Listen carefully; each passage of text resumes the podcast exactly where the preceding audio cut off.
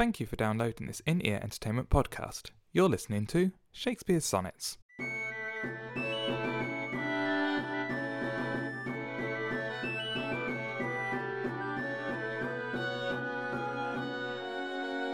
Sonnet 18. Shall I compare thee to a summer's day? Thou art more lovely and more temperate. Rough winds do shake the darling buds of May, and summer's lease hath all too short a date. Sometime too hot the, of, the eye of heaven shines, and often is his gold complexion dimmed. And every fair from fair sometimes declines, by chance or nature's changing course untrimmed. But thy eternal summer shall not fade, nor lose possession of that thou owest. Nor shall death brag thou wanderest in his shade, when in eternal lines to time thou growest. So long as men can breathe or eyes can see, so long lives this, and it gives life to thee. That was sonnet number 18, the sonnet that every single person in the world will know or know part of. Maybe the first couple of lines of the last couple. Uh, we're going through the Shakespeare sonnets. I'm Mark Chatterley, and I'm joined by I'm going to call him handsome this time. The handsome Thierry Hillis. There we go. If I if I don't Thank give- you, Mark. That's okay. If I don't give you enough adjectives, I know you'll you'll disappear and won't do this with me anymore. So um, sonnet 18. It's it's it's the well-known one. Very, very famous sonnet. It is. Well, at least I. To, to be honest, I only ever know the first two lines by heart. The, Shall I compare thee to a summer's day? Thou art more lovely yet more temperate. And then my brain just goes, uh, "It's that one." Everyone knows it. and, and everyone switches off at that point. They go, "Oh, oh Shakespeare."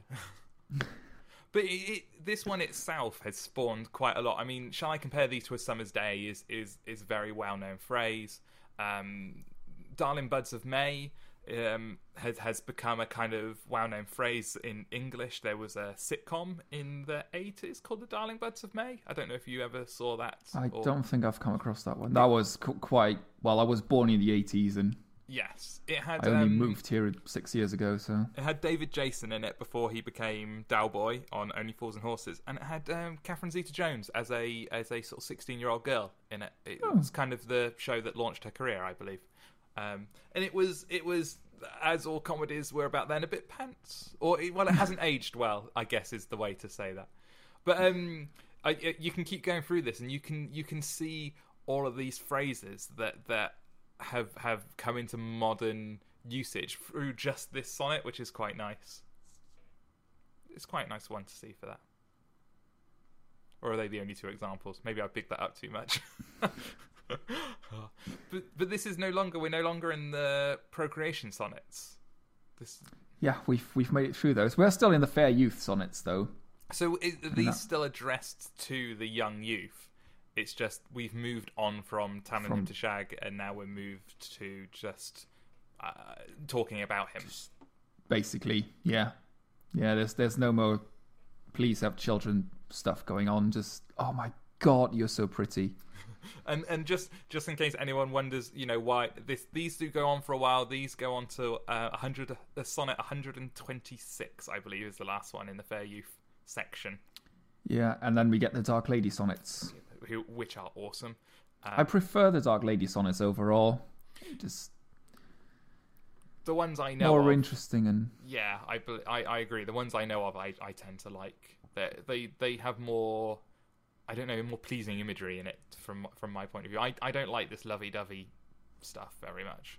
But yeah, I'm not a big fan. I'm, I'm I prefer the Dark one, but but then th- this one because he says, "Shall I compare thee to a summer's day?" Which which sounds like a good thing because summer we, we associate with, well, you you have nice weather, long days, you have enough food, you you don't need to worry about keeping your house warm. yes, And then he goes, eh, "Summer's day is not actually that great. you are more lovely and more temperate, and summer's lease hath all too short a day." So it just. Was it sometimes too hot the eye of heaven shines? It's just like, yeah, it's summer, but oh, it's so warm sometimes. It's just, it's the very British ideal of, of summer. We look forward to summer with all our might, and then it gets there, and we're like, oh, it's too hot. I guess, well, but you you can have that attitude to every season. I mean, I, I, I can't wait for the BBC to go on about the white stuff that's falling out of the clouds again. Oh, is it, is it, it's not been snowing round by me. I, I, it started I snowing? don't think it has. It might be up in Scotland, but it can't be long before the BBC launches its annual "We're running out of grit" Yes. news reporting. We like to see the negative in everything.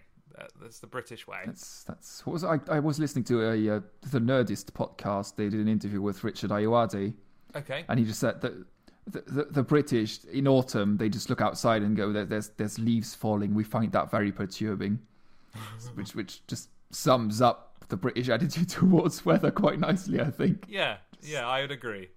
We we yeah, we like to see negative in everything. Um so this is another one of those sonnets where probably if you're listening to this series, um, you would have heard an analysis of sonnet number 18 over and over again because it's the go-to one. It's the one that's been turned into songs and stuff. Songs, uh, music has been put to, and and and I'm, I'm reading off of the Wikipedia as I as I told people I did last week. Pink Floyd guitarist Dave Gilmour recorded Sonnet 18 as a song for his wife. I, I'm sure that's something to know. Sounds interesting. Um, I don't know quite know how you'd put it to music, but I guess you can.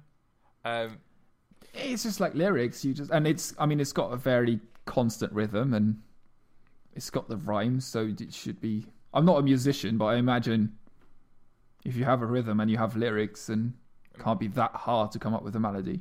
Well, it, I mean, it's obviously hard to come up with a melody, but easy enough to do if you've got the other when you have when, when you have the structure and yeah. Yeah, and, and and it's done to death. I mean, it's it's used a lot in weddings. It's used a lot in love poetry, and if you get books of love poetry, this one will be in there almost almost certainly. And it's just I I don't know. I I kind of feel like it's a bit like um, who's the guy that sung "You're Beautiful." Um, Oh, I, yeah, yeah. I'm, I'm I'm very very shit with pop uh, pop music. You're beautiful. Is that um? Is that James Blunt? That's the one. Is that that song you're thinking Blunt. of?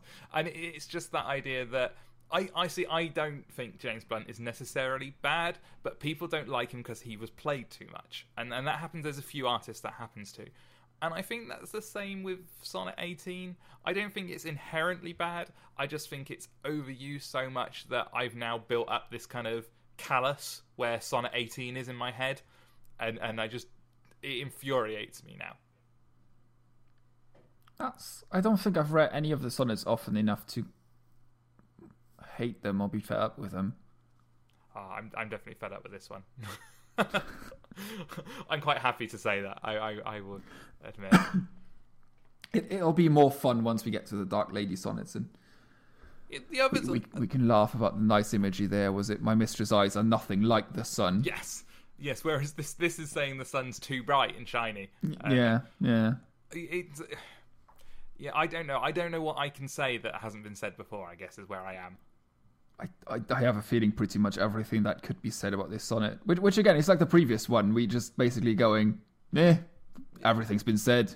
Yeah, and, and yeah, like the previous one, this one doesn't have a lot of layers to it, I guess. Shakespeare was kind of taking some downtime when he was writing these. which which is quite nice. Just just lounging in the living room, just going, oh, I'm just gonna have a lazy day today. Just I'll knock out a sonnet not- later. Just the one though. Uh, I it, I could I could see him doing that. a duvet day for Shakespeare. the duvet sonnets. I mean, that that we should call them that. the duvet sonnets. Starting on 17, this one's definitely included in the duvet sonnet. Um, we've got the return of death with a capital D in this, the seeing death as a as a person, but again, that's that's not as thrilling as seeing time and and decay, uh, which were the other two as as persons, because death as a person has been around as a metaphor for forever. Um, so yeah, it, I I oh, shall I be controversial? Or shall I say I think this was a lazy sonnet on Shakespeare's part? It, it might just come across that way because you've read it so many times. Yeah, that's probably, and it's the one that was was brought up when I was in school. It's the one the teachers or it was their go-to sonnet, I guess. I mean, it does still have like um, "Nor shall death brag thou wanderest in his shade." It's it's still quite a nice image. He's basically saying not death can't even be proud of uh, of one day killing you, and it just Yeah, that's it's uh, got that's nice quite imagery in actually, it. But then I guess yeah, if you've if But you've been reading it for shall not fade, nor lose possession. well all your life, basically. at some point you just go, I'm fed up. Thou wanderest in his shade, when in eternal lines to time thou growest. And I think I've lost. Okay, I, I, I, I'm not connected to you anymore. Oh, nuts. We were going so well, and and not now. Hello. Hello. I don't know what happened there. That was. I can't. I'm just. I've just got a black screen now for you. Hang on, hang on. That's probably because. Uh, how about now? Oh, now Yep, there you are. That was weird. Um, I'm still recording and hijacking both of them. That's good. Um, um, um. Uh, we, I'm gonna have to do some fancy editing there. Uh, so we were talking about death, death and wondrous in his shade. So that's cool. I can go back to that. That's. Uh, then I like the last. I do like the last two lines in this. So long as men can breathe or eyes can see, so long lives this and gives life to thee. So as long as men are alive and can see, so long lives this. And this, I, I presume, is referring to the sonnet and gives life to thee. So it's moved on from saying, I guess, you have to have a child to be eternal, to saying the fact that I've written all these sonnets about you have has made you in a way eternal. And I suppose that's more true than than him having a child because we are still discussing it and we are still talking about it. But then we also don't know who the person is. No, you would have thought one of the sonnets would at least name them. Well, we have. Is it? It might be nine. Is it nineteen? I can't remember now. There, there's one where they pe- people have been looking at it and they think they found um, a certain combination of letters that pops up and Okay, I don't. It's like it was a it's code, nine, 19 or twenty. We'll we'll get to it. Yeah. like the Da Vinci Code. That would be a Oh dear God, an Stan all the more boring movie than the Da Vinci Code was, which was quite boring. Was having the, the, You, you say that. Did, did you see Angels and Demons? That was No. even worse. Didn't see that one, thankfully. But I, I mean, I guess the argument to me is: Will we ever really know? Are we meant to know as well? Because everyone keeps going, "Oh, it could have been so and so's son and this posh person's son," but it could equally have been the boy living next door to Shakespeare. Who who was a carpenter and never became famous? I mean, it could easily be that. It could be anyone. It, it could be your descendants. Well, not your descendants, your ancestors. Sorry, wrong way. I don't have any descendants that I know of, but yeah, I, I doubt Shakespeare would write about them either way. but but it, it could be anyone. But I suppose the idea that this this person, whoever they are, if they indeed existed, has been made eternal through these sonnets is quite nice. I, I guess it's just that people want to know. You you you read 126 sonnets about someone. You just you you want to know who that person was. You, you just I wonder if basically that's. human nature. You can't just go, oh, that's fine. I'll just I, w- I'll I'll not wonder about it. do, do you think maybe that's a modern a modern take on it because we do have all these celebrity mags and and stuff like that. Even normal papers cut you cut. We reading normal broadsheets. You can't escape from the so and so is now dating so and so and they're famous. Therefore, it's news. I wonder if Yeah, but at the same time, they're. I, I guess they're creating the demand, but they're also fulfilling a demand that was there anyway. I mean, there's always been gossip, and yeah. people have always been talking about their neighbors and telling secrets and bitching about people behind their back. I guess so. Yeah, yeah, yeah. I, I will. I will take that point. Um, I'm I'm quite happy to bring Sonnet 18 to a rest and, and put it to bed and, and never look at it again. And if anyone ever asks me to read it at a wedding, I will refuse. Just, just play this podcast then. yes, it's just me going, oh, oh no, no. Until death do you part, yes, or until Uncle Billy pops up and demands your child runs off at the age of 12 and has sex. unless you find out his name is Rumpelstiltskin. Rumpelstiltskin. Good.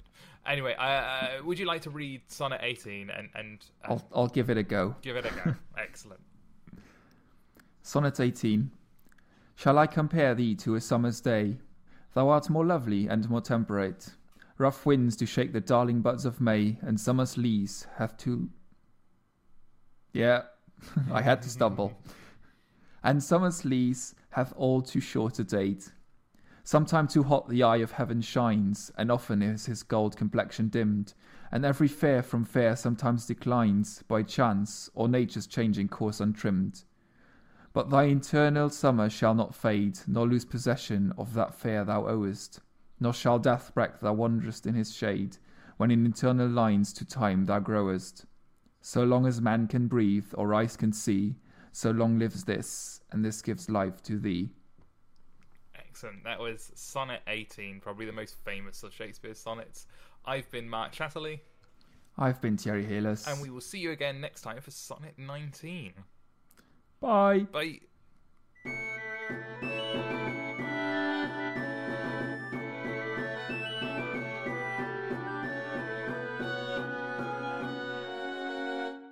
You've been listening to Shakespeare Sonnets with Mark Chatterley and Thierry Hellis.